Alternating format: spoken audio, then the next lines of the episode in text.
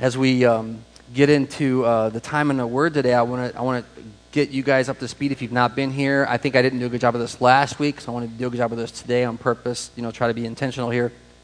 We're doing a series called In Real Life, or IRL for short, and we've been collecting questions from um, you guys over the last several months. I think since like November timeframe or so. And then there's been a team of people here at Family Bible that's been working through these questions and praying over them and kind of looking at what the scriptures have to say about these issues and concerns. And so today's week three in IRL. Like I said, we are going to skip over Easter. We're going to participate in Easter. We're going to wait, hold IRL until after Easter. We're going to finish the series after the Easter series um, come, coming up. And uh, by format, I want to talk to you a little bit about what's different about this series. So, usually you might come to church and you hear the pastor speak. You're going to hear that this morning. I'm going to share some scripture with you that God has led us to. But what's different about IRL is after we are done with that, we're going to start a conversation as a community. We've been having a panel discussion up here, so we're going to have three people come up and talk about their own experiences in this. And I mention that to you because if there's a question, and last week we had a question, if there's a question that God stirs in your heart, at the end we're going to have an opportunity to ask that question, and we'll try, we'll try to answer it um, in a God honoring way together. But the whole point is not to end up with all the right answers here, but to start the conversations that really matter in our lives, in real life, like the real questions that we really have to wrestle with all the time. Uh, the, the idea of following Jesus, if you read the Bible, it was never a kind of head issue. It was never about having the right knowledge, it was about a right living in Christ. It's about this obedience to Jesus. And, and um, if you read Scripture, you'll see that over and over again. He was a very uh, real and present leader, and he called people to follow him in very real ways. And so that's our hope for this series. That's the format. All right, so, um, and in uh, week two, we had some uh, good conversations, maybe harder even than week one, um, but some good conversations came out of that. And I, and I, I just put a plug in here again for family groups. Our family group was able to plumb some depths that, that were just revelatory for me. I mean, that, and I'm not saying this about me, but I mean, I like, I'm so blessed when I can get together with brothers and sisters and learn something new about about what the word says. And so for me, that was really powerful. Um, and uh, so I'd encourage you to get involved in a Bible study or a family group as we discuss these things. Um, keep this conversation going. This morning, I want to start with prayer. We always pray. Uh, we need, we've been praying all morning here, Family Bible. We need God to intervene and to uh, help us understand His Word. So pray with me, if you will. Father, this morning we've come here to sing your praises and glory, to join indeed all angels in creation in singing your praise, because you are worthy. You're worthy of every breath in our lungs, every thought in our minds, every desire in our heart. You're worthy of it all. And so, Father, we, we admit that we have failed to offer it all to you. And so now we ask, Father, that we, we would um, set aside this time to listen to you. And we ask you to do what only you can do, which is to speak into our hearts and to change our minds and to redirect our lives in a way that's glorifying to you. We need your Holy Spirit for this work. We cannot do this alone. And therefore, we depend on you to answer the prayer of your people. Give us wisdom, give us direction, and indeed give us leadership in our lives. And may we, uh, may we glorify you as, as we um, obey the things you've commanded us to do. We pray this in Jesus' name. Amen. So, this third week, if you grabbed an engagement sheet, you should see it on the back side of your sheets there. The questions are written out there for you. I'm going to read through them, as is our habit, and then we will discuss them from Scripture and have a panel conversation about them. So, here's the first question that was submitted How can I read and apply the whole Bible to my life? And actually, that question was a two parter. That second part of that question was the same, from the same question.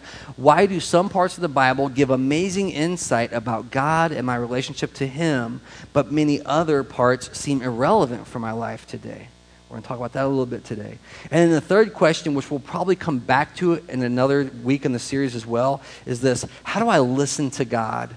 Or how do I quiet myself enough for God to speak rather than just me talking to Him? Um, family, uh, the IRL team has begun to realize that some of these questions apply to multiple categories, if you will. And that third question is one that seems to apply here as we ask the question about how we engage the living Word of God. So, with those questions out there, we're going to run through the scriptural framework a bit, and then we're going to have the conversation together. I'm going to invite you to turn to 2 Timothy 3 16. By the way, if you didn't know, we talked about Genesis 3:16 last week. You know, John 3:16. Here's here's 2 Timothy 3:16. There's a pattern developing, which is interesting. 2 Timothy 3:16 and this is a bit of a riff off of the, of the first and second weeks as well. Um, one of the, I want to read this and talk about it for a minute because this is one of those remarkable texts that tells us so much about who we are and who God is and what, what He has for us all. This is what the word says this is Paul writing to Timothy, and he says this All scripture is God breathed. It's useful for teaching, rebuking, correcting, and training in righteousness. Verse 17, so that the man of God may be thoroughly equipped for every good work. And you might know that Timothy and Titus are what's known as pastoral epistles, but I, have said this to you before, and I mean it with all my heart. It, it's not just written to pastors. That's not what these books are for. They're for all God's people. And that's the first actual point um, that I wanted to make with you this morning is that um, all of God's word is for all of God's people, right? And I say that because I know a few weeks, last week I think it was, right? We talked about um, women in ministry. And one of the laments I have for the way I see us approach women's ministry or women in ministry is that we kind of regulate. If, if you say something about women in ministry, you end up talking about what? Anybody? Proverbs 31. Like, I'm talking about ministry to women. Like, that's what everyone runs to, and that's awesome. Isn't it Proverbs 31? Isn't that where it says, yes, the value of, of a faithful woman and all that? And, but you know what? the whole counsel of God's word is for all God's people. And we ought not to regulate ourselves to certain corners of the text and, and not study and examine and apply everything that we find there. And that's what we've been trying to do through this series is looking at the whole counsel of God's word. And so that's the first thing I want us to realize is that all of God's word is for all of God's people, and that's true for everyone. By the way, that means if you're not a biblical scholar, the Bible still applies to you, right? I mean, the word, one of my favorite um, uh, promises says, Ask the Lord for wisdom and he will grant it. You can, that's why we pray before we get into the Word of God, that he would give us wisdom and insight and he would teach us through his Word. And so it's for all of God's people. Now I want to talk a little bit more specifically about this passage of text. Here we learn that um, there are uh, two truths about the Bible, and then four purposes for which uh, it was given to us. And I want you to see that clearly here, written from Paul to Timothy. Uh, first thing, all Scripture is God breathed, right? Theopneustos is breathed into by God. And that's the first thing we have to recognize if we come to the Word of God is this, it's God breathed, or God, the word is inspired. You know what inspired means? It means to be breathed into, right? Inspired. In, inspiration, respiration. And so the Word of God, now hear me this morning, is inspired by God. It's breathed into by God Himself. Theos, pneumo, pneumos, or something like that, pneumatos, right? Um, so we know that the, the, the, the, the, the Word of God, and this is all the same language here, is inspired by God. That's the first truth I want you to understand. Breathed into by, not inspired like, like, oh, that's a good idea, but like breathed into by the Lord. Which is interesting too, because a lot of, there's different ways to read this text. And the second I want you to realize is this that the Word of God, all Scripture is God breathed, and all Scripture is profitable. It says here useful, but the biblical idea is profitable, right? It will bring value into your life. And so the first is God breathed, and the second that it's profitable in our lives. Now, then, Paul lines out four purposes for, for Scripture, and I'm going to run through them now. He says it's useful for one, teaching two, rebuking, three, correcting, and four, training in righteousness. There's the purposes of God's word in our lives. And so in real life, if, if we want to do those things, if we want to um, become better followers of Jesus or disciples of Jesus, we need to understand that these are the four purposes uh, or the four profitabilities of Scripture, okay? It was profitable in these ways. And, and the first is this teaching. This teaching is this idea of instructions for life. I, have heard both sides of this argument from people before. I've heard people say, well, the Bible um, is the, the, the manual for life. You want to know how to do life? Read the Bible. I've heard that said before. And then I've heard other people say, well, not every situation is covered in the Bible, so where there's not covered, we can kind of figure that out on our own. Those are different perspectives, aren't they? But what, what's being communicated here to Timothy and then to us is that the Word of God is our instruction for life. It ought to shape how we live our life. It ought to bear fruit or manifest some realities in our life because we've come to read it and know it. And this isn't the only place that that is said.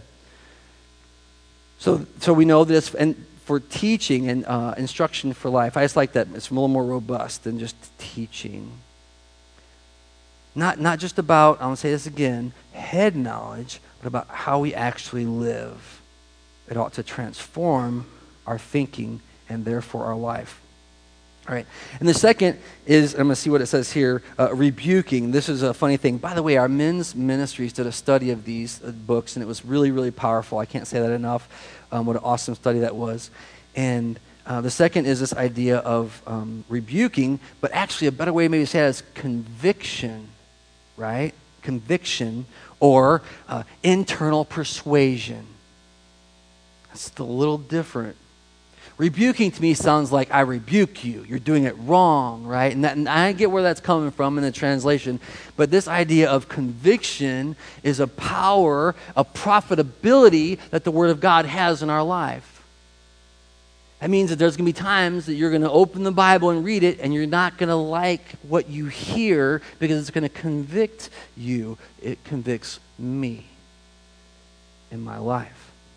And, but what we have to recognize this is the profitability from God through the Word. That we'd have conviction about what life is about, about how we're called to live. And, and um, I don't know if you've had that experience in your life where you've been reading the Word. I've shared with you before that a lot of times it's like it gets you on the backswing. You know, it's a double-edged sword. It's a sharp, it's a sharp word, and, and, it, and it'll, it'll inflict um, damage on you, but not damage in a harmful, but in a helpful way like a surgeon's scalpel. It'll remind us of the dark places of our heart. It'll show us the ways that we continue to sin. It'll bring conviction upon us. The Word of God, when understood rightly, does this work, and it does it not just when we read it, but whenever it's preached or taught. The Word of God brings conviction. I know that's how it is in, uh, in many settings for me. A brother or sister will share a word or they will, they will expound on a point from Scripture, and the Lord will just convict me of where I need to change. But that is a good gift from the Lord. It's a profitability of Scripture. So the first is teaching, the second is conviction. You should not be, we should not be afraid of that in our lives. Please don't be afraid of conviction from Scripture. And then the third, it says, is correcting.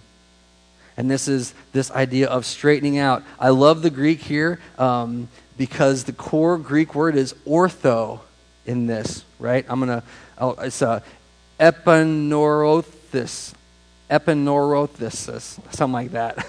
but the core Greek word is ortho, which we all know from like what? Orthodontist, orthodontist work, right? So it's this idea that the Word of God, one of its functions, its profitabilities, is that it would correct us or that it would straighten each of us out. That idea, the same way that we take that wire, we make those teeth line up straight, it's the same idea. It orders our life, it makes us righteous. As a matter of fact, it causes us to stand upright. Maybe for the first time in our lives, we get this call to stand upright, to walk upright.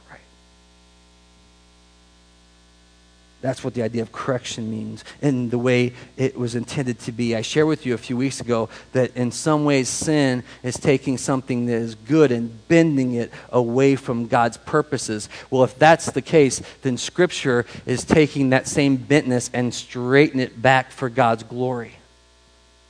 That's the work, the profitability of the scriptures for us correction in our lives, a straightening out, a, a uh, making each piece fit in line with the others for the glory of God and for the good of his people. And the, the fourth purpose or profitability of Scripture is training in righteousness. And then, by the way, there's another one of those. If you're a Star Wars geek, this, um, this Greek has Padawan in it, you know, um, young learners. And that's exactly what it means. It means training of children in righteousness training of children in righteousness. You'll remember that Timothy himself learned of uh, his faith from his grandmother and his mother. That's what the word says. He was trained in righteousness. That's a purpose of Scripture in our lives. But the good news is it's not just for children who are small, but for us too. We are all God's children. And so, therefore, this is for a training in righteousness for us in our life. Um, another way you could say that is it's a beginning to understand God's justice system what it looks like to be just in the eyes of the Lord. Which is why we get into then all of these uh, intricacies of, of the requirements for blood sacrifice and the, the necessity of a Savior to die for us, that there's this justice demand that is laid out in Scripture that we can see through it. Okay, so there's some idea of, God, of, of God's own intent in Scripture. Um, Timothy, Paul writes this to Timothy, and it's, and it's, it's something to be mindful of as we get into it. Now, it, all those things can be said, and it's like awesome, great. But here's the thing, and James does the best job of this. We are called to be doers of the word, right? So not just hearers only, but doers of the word is what we're, we're called to do the word. Um, this is in um, the book of James. And I'm going to turn there. You, I think I got it on the screens here. Yeah, I'm going to turn there real quick. James 1 22. There's more than this, by the way, but I'm just going to talk about this one passage. James says this. He's the half brother of Jesus. He says, Do not merely listen to the word and so deceive yourselves, but do what it says, right? Don't be deceived by hearing the word only. And that could be the danger of never opening a Bible on your own, of never studying the Word, of never praying that God would show you truth through Scripture, is that you would just have heard the Word, gone away unchanged, and believe that that's what God's intent was for your life. That's not what the Scriptures say. No, don't be deceived, but instead do what the Word says. Um, as I study this a little bit, I love this idea of being a doer because sometimes you feel like being a doer is like being a robot. You know, like I must follow the commands. you know, like there's no in, there's no interpretation, there's no artistry, there's no flexibility in it. There's no you know, it's like feels constrained. I must march in. You know, like talk getting in line, get in line. You know, right?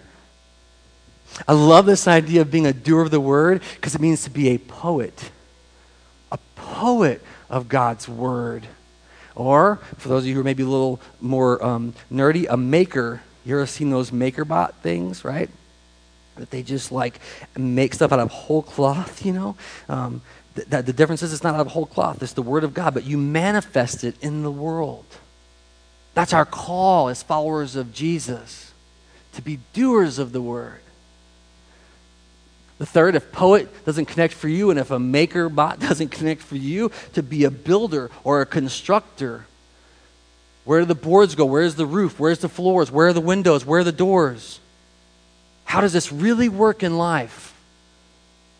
Because that's what the scriptures say. Be a doer, be a builder of God's word. That somehow, because we've encountered God, we've not gone away unchanged, that our lives that we construct will be different, that the lives of others will be different because we have encountered the word of God ourselves.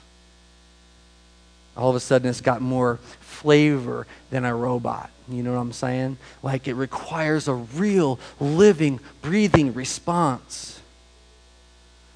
I was praying about this uh, whole idea that God continues to give us uh, our choice to ch- what we want to do with it.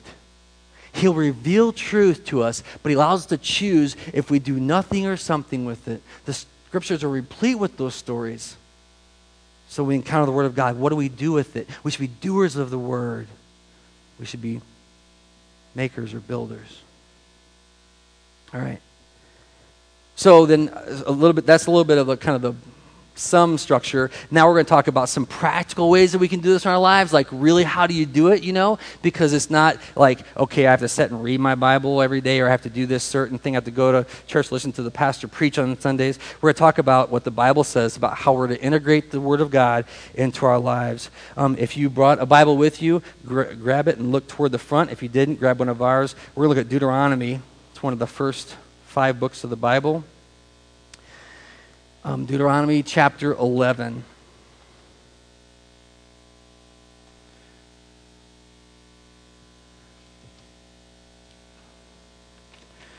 All right, Deuteronomy 11, 18 through 21. And I love this because it gives us a real, a real look. This is, look how early it is in the scriptures about how we can integrate the Word of God into our lives.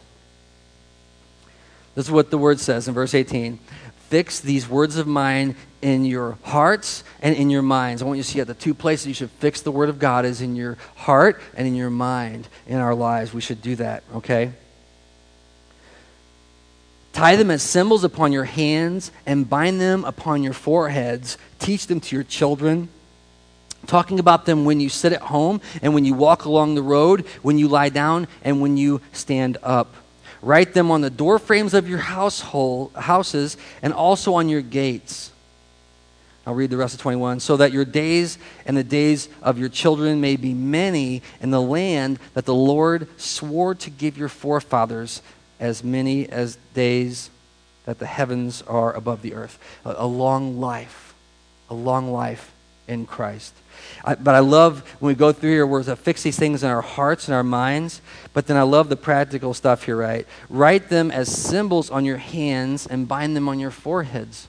You know, that there's these these things, and I always think, why? What in the world? Like I've been reading some Old Testament stuff, anyways, on a different thing I'm doing, and there's this stuff about marking your earlobes and marking your thumb and marking your toe. Have you read that stuff in the Bible? Like, do you know what's in there? I'm like, what's going on? Why would you bind it in your forehead and bind it in your hand? But you know, it's like binding it to the things or your heart, your desires, the things that you want. If we let the Word of God reign over our hearts. It would control the things we desire in this life. Binding them on our, our heads, that, that would be how we think, our minds, our imagination. Binding them on our, our hands, and actually, it's really funny, and this is not scripture per se, but I, I, wear these things here because it reminds me to pray. I don't know if you have stuff like that. Like, it's not just, the, it's like a practical purpose, kind of like the toilet paper I talked about earlier. It's a practical thing to do a practical work, to remind me to pray for certain things that, that God's got on my heart, in my life. Do you do that? You don't have to say anything, by the way. You know, you tie a thread around your wrist I don't know how you bind something on your forehead. I was thinking like the headband, you know, for dodgeball headband or something. Um, I don't know. Maybe inside the bill, you know, the, the hat, the liner of your hat, you could put a word of God. Where? How can you integrate it into your life? Man, I love, love, love what it says here. Right, uh, teach them to your children. I don't want to skip that, by the way. That by instructing others, we learn. That's one of the principles of Family Bible Church to become teachers who learn and learners who teach. Right? That's one of the goals we have as a church. You will learn by teaching others. It says, teach them to your children. Look, all the times, talk about them when you sit at home and when you walk on the road, when you lie down and when you stand up. That's all the time. You know, isn't it interesting to think about Scripture in a different context? Isn't it interesting to think about what the psalmists say? Or is it interesting to think about, you know, like the, the, the lilies of the field or, or whatever the situation is you're in? Can you see it in your life? All right. Maybe that's a little too out there. Check this out 20. Write them on the door frames of your houses. I'm always reminded there's a church here in town that um, on as you leave the building it says you're entering your mission field. You know, have you seen that in churches before? Yeah. Um, or uh, I don't know if you're a Walking Dead fan or not, but they had that. Um, uh, what is it? Uh, faith without action is dead or something last week in the thing. Over the door, by the way. If you don't live it out, I thought, you know, isn't it funny that we put that on the door of a church? But what about the door of our house? Like, what if, uh, what if when we left our house, we literally wrote over the door, you are entering the mission field, or um, the harvest is plentiful, but the workers are few? How would you look at your life differently if you did that kind of a thing? I, re- I read a book um, a while ago about a guy who lived a life as a, uh, uh, as a um, obeying the Bible, the Jewish Bible, for one year. Have you heard about that? And he went out and he lived like in an apartment, I think, in New York. And so it's very small living. But he wrote, he wrote all the commands of the law over his door frame in his apartment. He said it was a meaningful exercise to do that, to see the law written over his doorframe. I don't know, how can you do it for your life? Like, what are some ways that you can write it over your doorposts or have it in places? We've talked about this before.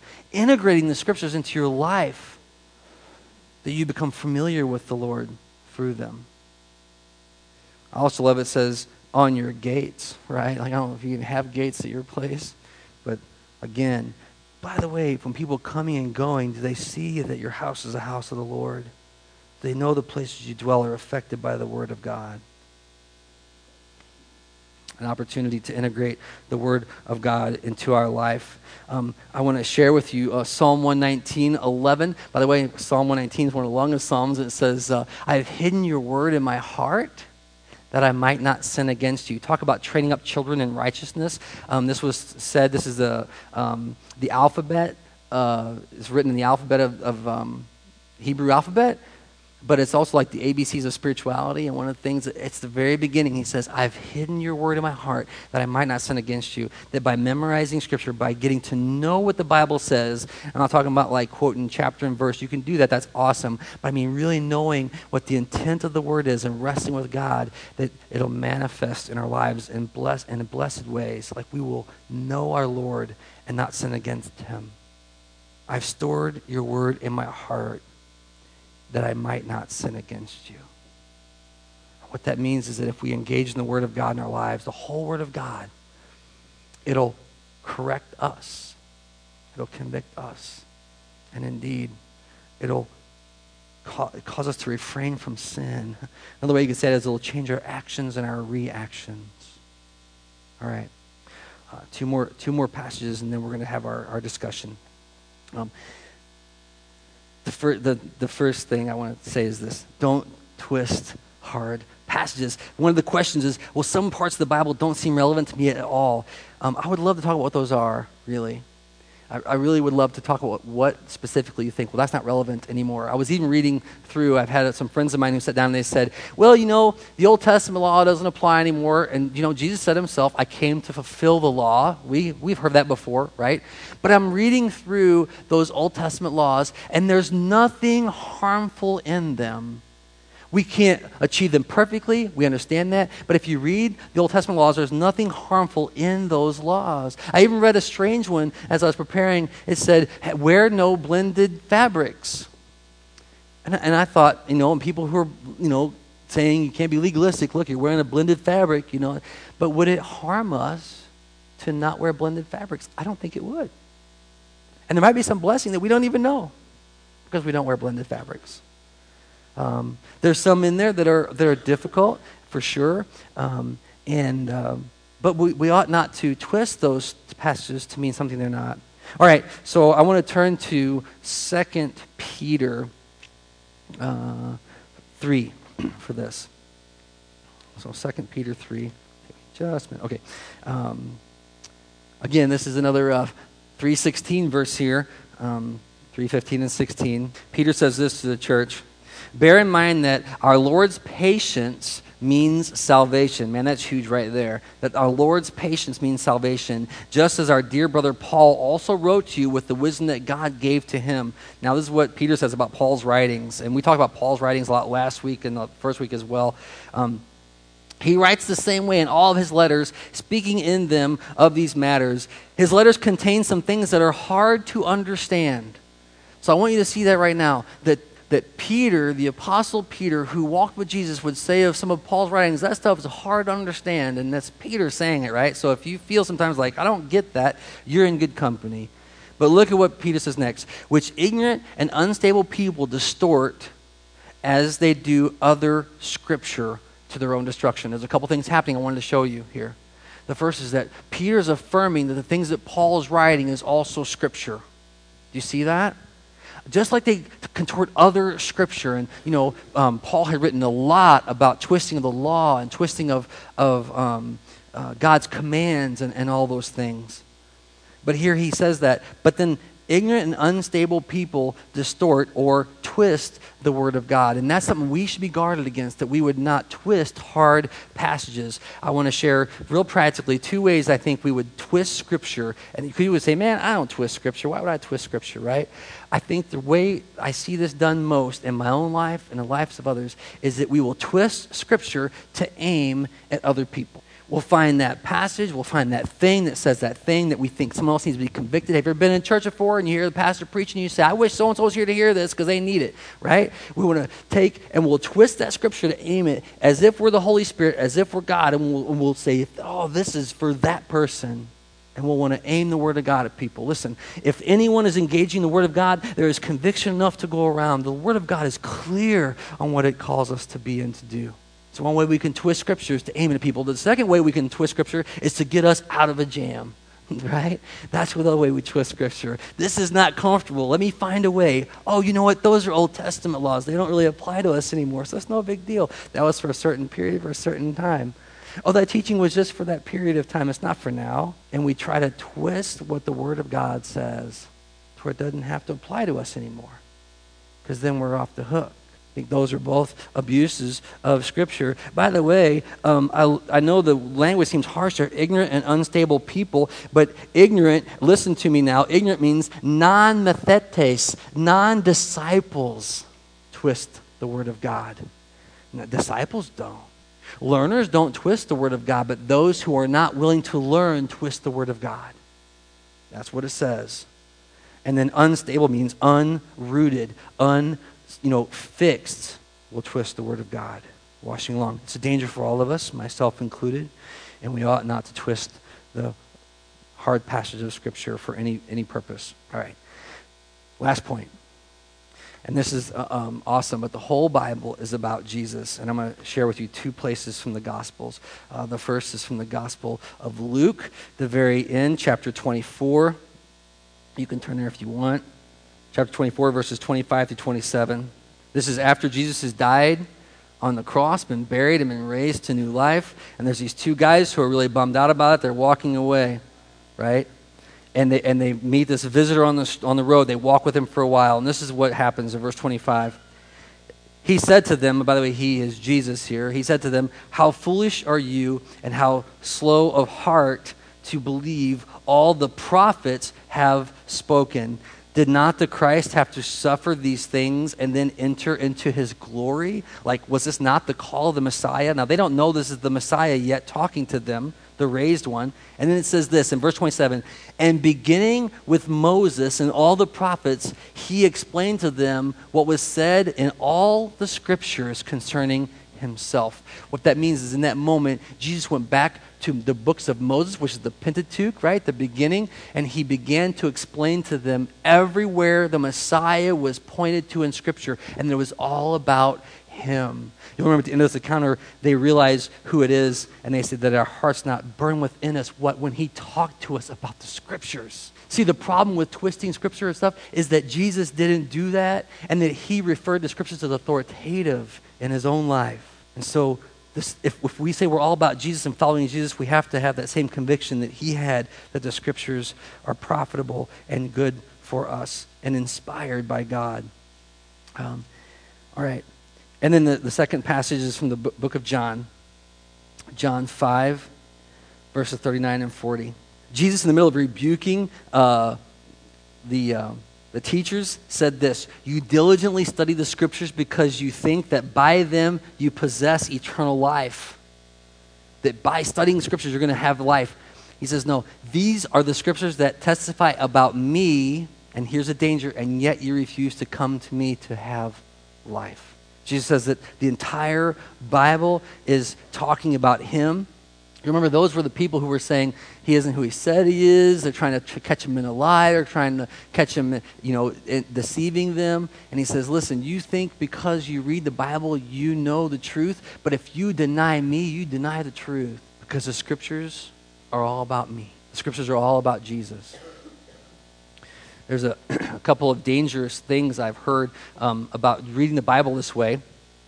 It is about uh, looking back and putting Christ um, out of order in, in the scriptures. And yet, if you read the scriptures properly, you can see the foreshadowing of Jesus coming. So, therefore, the whole counsel of God's word is really pointing to Jesus himself. So there, there's, some, there's some things, and I could say much more about that idea of what Jesus believed, but I want to stop there, and uh, we're going to have a conversation now about what this means and how we actually do it in our lives. So I'm going to ask um, if you're on the uh, IRL panel today, would you come forward? All right, yeah, uh, it's probably not on yet. There you, you go. Testing. Try it out. Hello there. Hey, look, there we go. All right. So uh, starting with the, um, we'll start from this side and go. Oh, okay. I knew he was gonna. Can you see Carrie? I feel like. Okay, good. All right. This is Carrie Adolph. She's been on the panel before. I think week one. Yeah, right on. Um, and uh, serves in many ways at County Bible Church. Most of you know her. Yeah. Um, Steve Hampsh, uh, um, leadership team member, uh, father, uh, husband, and uh, disciple maker. Uh, great, great servant. And Dale Compton, also on the leadership team, and uh, great servant and leader and father and husband and others qualifications as well. Um, so what we want to do now is kind of have a conversation a little bit about how we actually do this. So I'm going to try to ask these questions, and uh, these guys don't have them ahead of time, and so we're going to have an honest conversation about what that looks like. Um, so, what has been the most profound season of Bible reading or Bible study in your life? Can you think of a season that was really powerful? Okay, I'll go first. Um, I think you, I've already hit this, but um, you stated earlier um, when you were reading Deuteronomy how we are to be teaching our children as we go. And so for me, I feel like the times and the seasons where God's called me uh, to lead others, um, whether it is my children or it's youth ministry or it's Bible study or whatever it is, I feel like those times when you're really digging in, to take responsibility for leading others, um, I think has been some of the most fruitful times of, of study. Okay. Of just of preparing to lead others. Right on. Okay. Anyone else? Mine too would be like uh, through parenting Mm. uh, and small groups as far as men, men getting together. Uh, that was always times of, I always thought was always a good, good time to get together with men and study the Word. Uh, not nothing in particular, but just as a part of Sure. a, a men's group, you know. Yeah. Um, how have you integrated the Bible into your lives? I talked a little bit about practical ways, but how have you sought to do that in your life? All right, I'll start with that. A um, little bit of a tangent, but not too far away. This is how we learn about life, as you were just saying, but this is also how we learn about God. And we're going to live eternity with, with God. And when I first believed, I, I read a very simple um, uh, a Bible, the, the message. It was real easy to read. And then as I grew, I went to a deeper, and then I went a little bit deeper. But the most important thing, if I could say anything about how to study, is that we make time to do that every day. I believe that with all my heart. That is the most important thing that we could possibly do. Now, I know it's difficult. The, the baby keeps you up at night. You're doing midterms. Um, you, you, work eight hours, you drive two hours, and you get home or get up in the morning, and it's, it's very, very difficult. But that, that's exactly what we need to do with life. And I was reminded when it's so, so neat that we roll with the punches. Then when we lose the jack here and we lose the music, how awesome it didn't sound for a few minutes. But we roll with that. If I don't have a quiet time in a day, ask my wife how the day goes. You know what I mean? And so um, the Word of God is so powerful, and we need to, to do that. Okay. Anyone else? How you integrate the Word in your life? I, I think it's is uh, particular setting a, a set time. Like mm-hmm. Steve said, we have to set a certain time. You know, for me, it's ba- basically when I'm driving. You know, doing a lot of praying and quiet time there. You know, and uh, reflecting on what I've read earlier, or listened to a, a passage, uh, someone, a speaker, something like that. Okay. Yeah, and you do a lot of while you're driving. You're Yes. Yeah, that's because that's what you do for a living. I mean, right. so Steve talks about a commute for two hours, but you drive for a living. So there's a way to integrate the right. word while you're driving. Right on. Um, I definitely think it's important that we do have our personal study that we're able to fill up as we pour out. Um, so every day we're able to, to pour that out. So I think integrating, you know, the Bible in our life a lot for our household is, is how we do teach our children and how we discipline them. And we always let them know, you know, as we're doing things that we're not just doing them because mom and dad think they're right, but because we're under the authority of God too.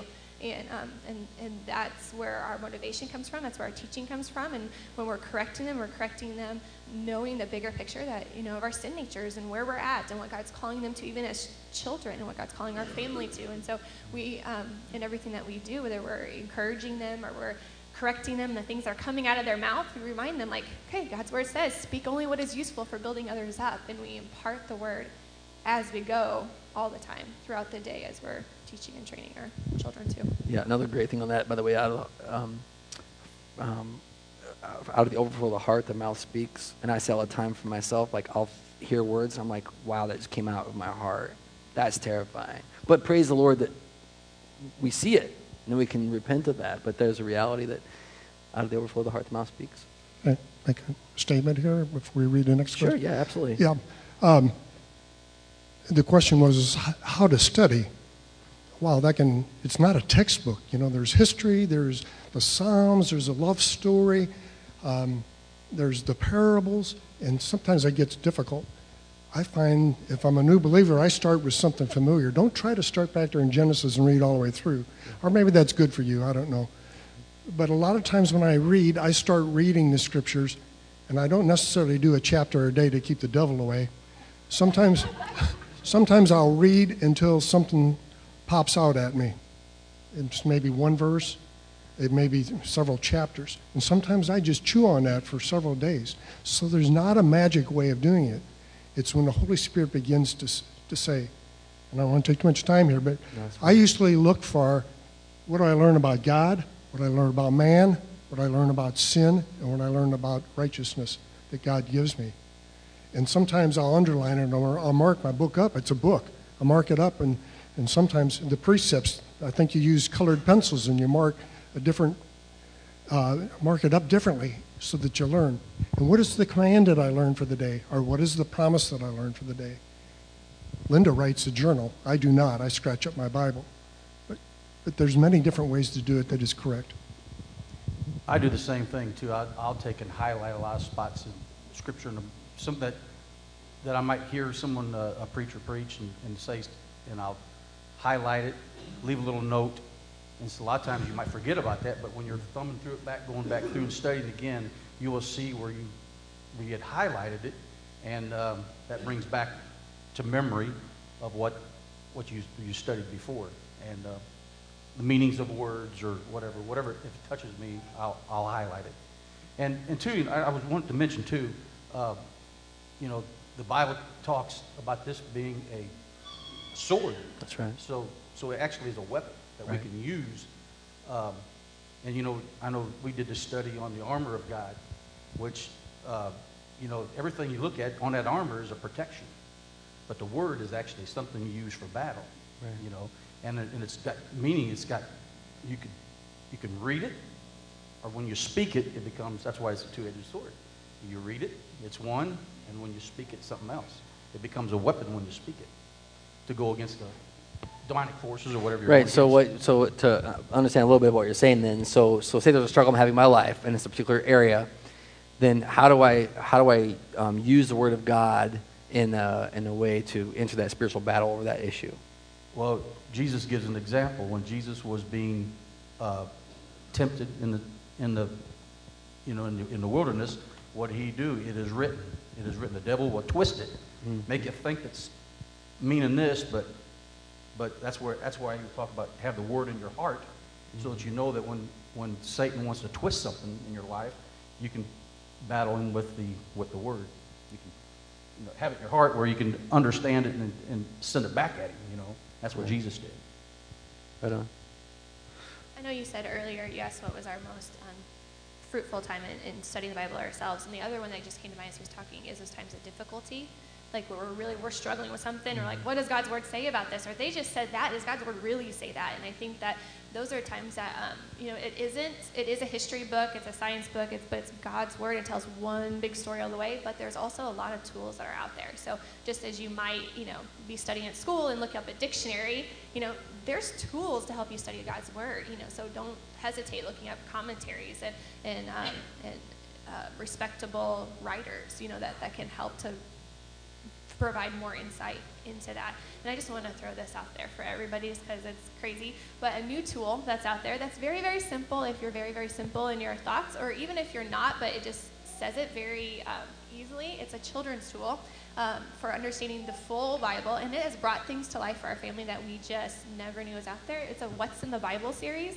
And um, it's the same creators of Veggie Tales, but it's one of those that, like, if you and your family wanted to really take a, a journey and go, what's in here and how is it written and how many books and how many like they just do the most fantastic job I've ever seen at making it tangible so you can understand the whole story and the whole big picture. So there's another side tool that I highly recommend for everybody. By the way, a great way to do that if you're if you don't I'm not reading children's book, lead in blast or something. You will learn by teaching in blast. There are like, DVDs, wow. you can watch them.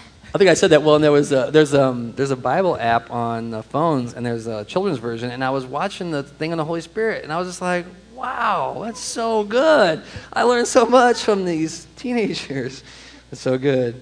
Um, so yeah, finding ways to integrate that. So let me ask this question then. Um, so what do you do now? One of the questions that was asked today is um, how some of the Bible doesn't seem to apply to me, it doesn't fit, or whatever. So what do you do when you come to a tough passage? Sometimes the scripture talks in parables, and it is not as easy. Sometimes uh, I was reading, uh, Keith shared his journal with me, and it says it's easier for a camel to go through an eye of a needle than what a rich man inherit the kingdom of God. Yeah. I don't understand that. Sometime I'm going to go over to the zoo and get an eye of a needle and just look at it. But sometimes the Bible has a hyperbole, which means an extreme so that we understand it, the significance of it. And sometimes it's a, a simile, like, uh, like in Proverbs, a fool does this and a wise man does this. So in a difficult, sometimes I don't understand. Last week after this sermon, uh, someone brought up about uh, women covering their head and men letting their hair grow. And so I didn't understand that so much. But I went home and I kind of read about it and read some commentaries, and it finally made sense. If I don't understand it, I don't necessarily dwell over it. I move on. But I, I do my best to try to figure out what it really means to, to me and to the church. By the way, and I know you're going to jump in here, but I want to say that both of you mentioned commentaries, and that is awesome. And I think it's awesome to wrestle, but then it's also awesome to listen to other people's voices. One th- warning I always have against that is don't run too quickly to what someone else thought. I mean, be willing to sit on it for a minute. Be willing to pray about it. Be willing to tell God, I don't know what that means, or talk to your group. But then we get into commentaries. And even if you've discovered stuff, it'll just affirm or correct what you've discovered. So, Uh, Well, one thing I was mentioned too, that we should always start our, we should start in prayer. uh, Because that gives us, uh, let the Holy Spirit will guide us and give us the correction there too. Just to always start with prayer. And we do that a lot here every, you, you notice we do that when we, when the bill starts, we start in prayer. Steve started talking about, like he said, you know, Proverbs is um, has a lot of it's poetry, and I love being able to. I love the Word of God. I love being able to get into it, and you go, oh, these are like the historical books, and then you have this next chunk. This next chunk is the um, the writings, and then you get to the prophets, and when you understand like how it's compromised or not compromised, comprised. Comprised. Thank you. How it's I'm not the best with words. Um, how it's comprised, um, it really starts to make sense. Like when you get back into the Pentateuch and the, or the Torah, you know, the first five books of the Bible, and you start you start looking through them. You, they have all these Levitical laws. You're like, well, what is that? You know, talking about head coverings and all of that. Well, when you really get into it, you realize that there's two different types of laws that were given there. You know, one type was like your ethical laws, and those ethical laws have still stayed forth today. Those are laws of how we're to love God and love people. And then you have an entirely different type of law that was put there, and I'm, there's a name for it, and at the moment it's like your traditional law kind of thing. Um, but I can't pinpoint it in my head right now. But the point of that law was to set apart the Israelites as a holy people. God, for the first time, was, was coming in and, and claiming a people group. And so those laws were put into place for that people to set them apart as holy amongst the entire land. So those laws have been fulfilled. Those things have been kind of passed away in the sense of that because they were for that people. But the, the ethical laws the things that have always been about who God is and, and how we relate to one another, those, God, those laws have withstand time, um, which I love. And so I just love as you get into it and you really understand how, what it is and how it is and who it is. Like dig into those things um, because they just help to open it up to you so it's not quite as confusing. Right. Um, but then the other point I want to make when you do this is I um, have a lot of um, lost family members, I guess, um, word that comes to mind, and they always like to come to me and argue those points. Well, if he is who he is, then how did this happen? And who is this? And who married so and so? And where did they come from? And it goes on and on and on. I'm sure we've all had these conversations about it. But the point is, when it all comes back to it, you have to be able to answer that first question Is Jesus who he says he is? that's right. And you have to answer that foundational question because that, that, that is the, the, the core and the crux for everything else. Because you said the whole Bible is about Jesus, so it's the crux of everything else and why it exists. And, and, and, and if it's truth and if there's faith, like you have to start there. So I'd encourage you, if you're having those difficult conversations, don't avoid them.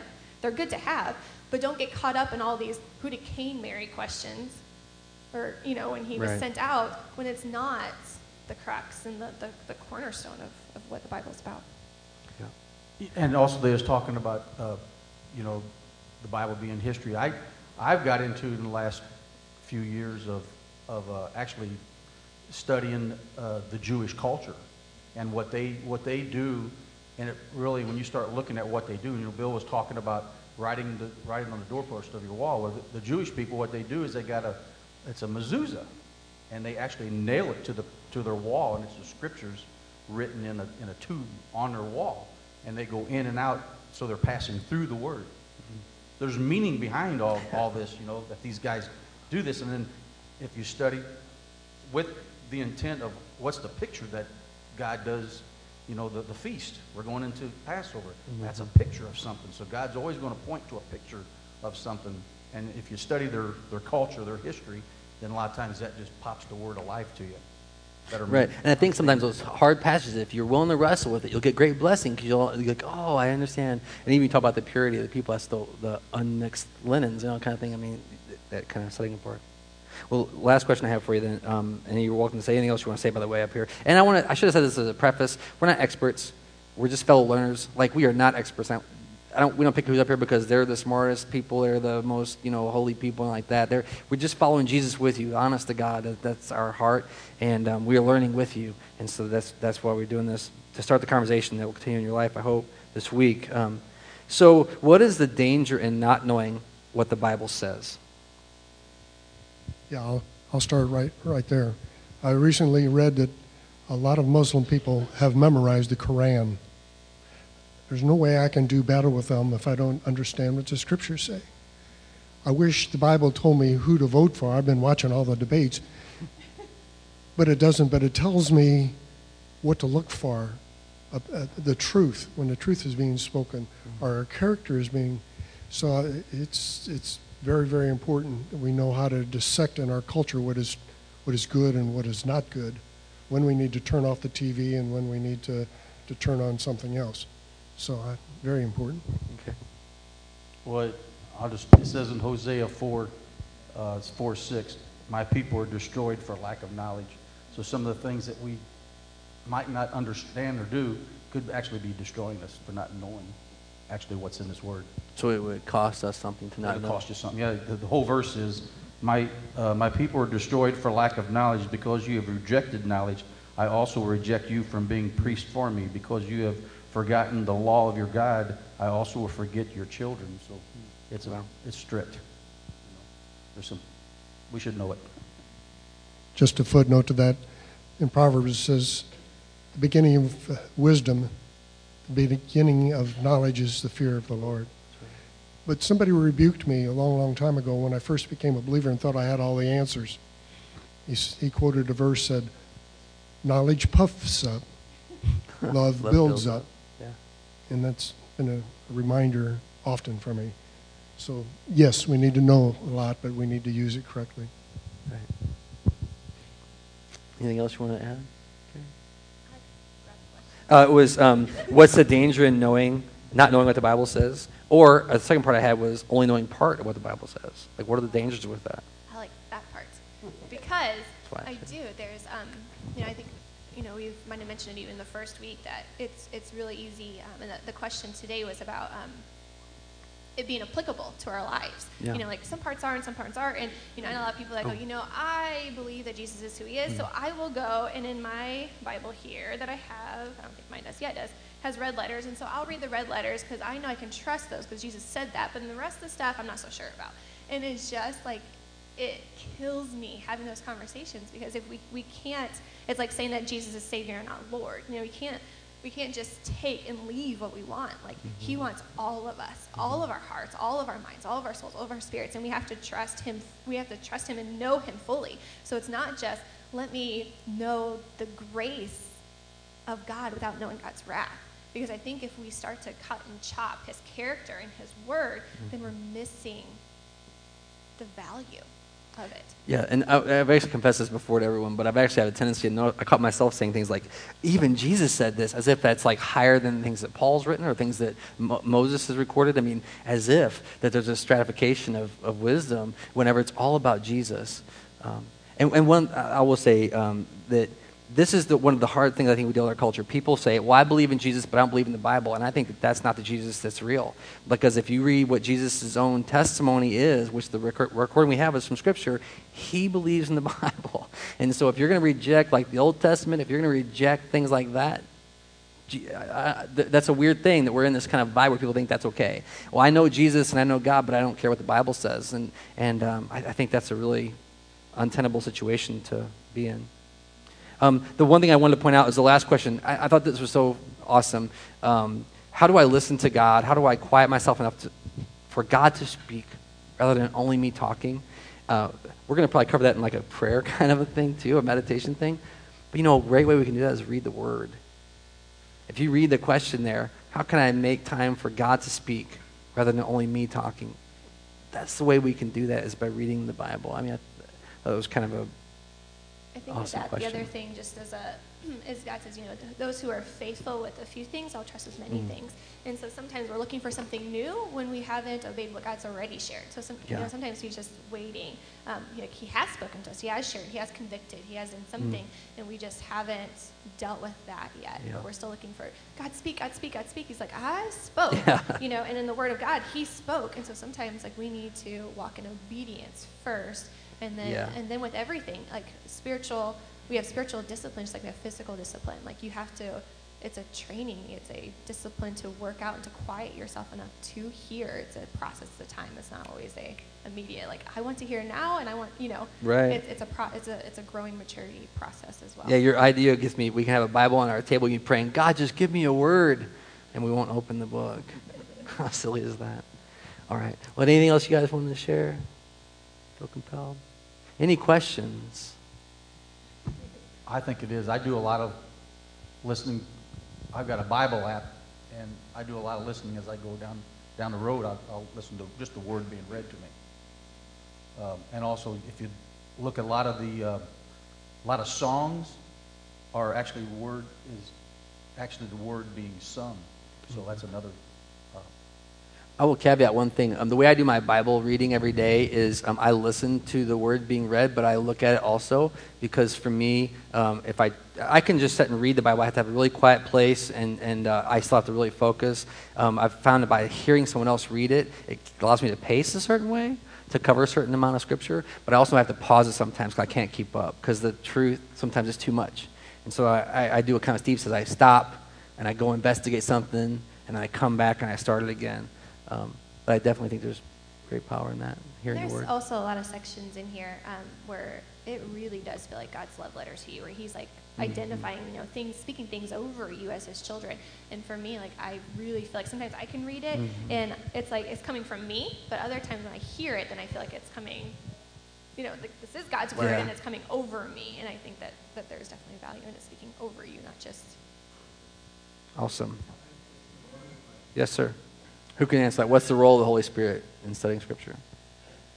Simply, I'd say to illuminate, to make it clear. Um, I would have nothing more to say than that, other than he makes it clear to us.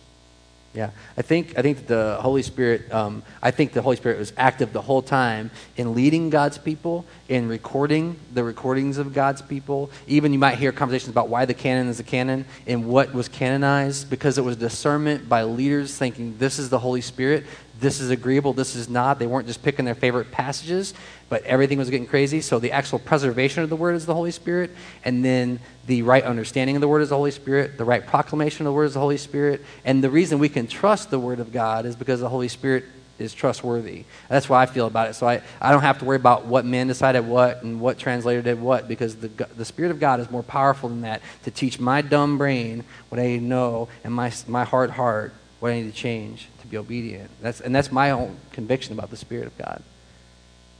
So.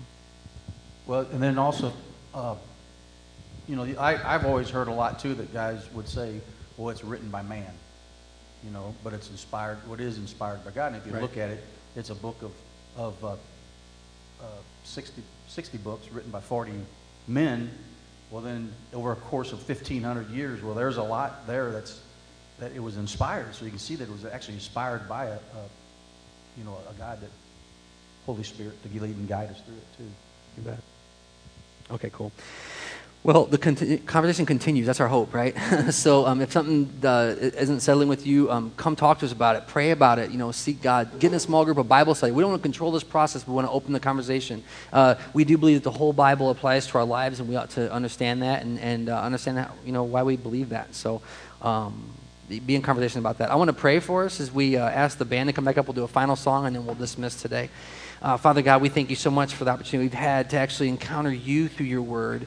And Lord, I know um, your word is uh, profitable and good for your people. I pray, Father God, that as we continue to seek you with all of our hearts and all of our minds and all of our soul and all of our strength, that we would um, know you more and that honestly, Lord, you would transform us through the experience.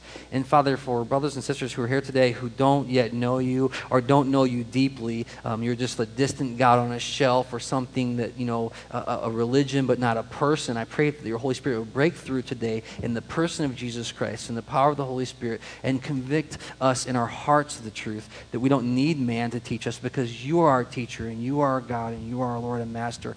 And Father, we worship you because of that. We pray, Father, a prayer of thanks for your word that was a gift to us, that is a continuing gift to us of inspiration and uh, of your uh, wisdom for our lives. May we honor you and may we um, worship you as we find you in and through it. We pray this in Jesus' name. Amen. No, no, Dan stops. um, so we're going to have a time of prayer now um, in the back hall. So if there's something you need prayer over, we're going to invite the prayer team to go to the back. I'm just learning to do this, so I apologize. But um, we're going to ask the prayer team to head to the back, and you can head to the back during this song if you want, and just pray with folks. You can pray where you're at too, so don't feel like it's a show. But we really want to be ministering and praying together and seeking what the Lord is doing in your life. So if you want prayer for any reason, um, head to the back hall. and We got a team back there praying with and for you.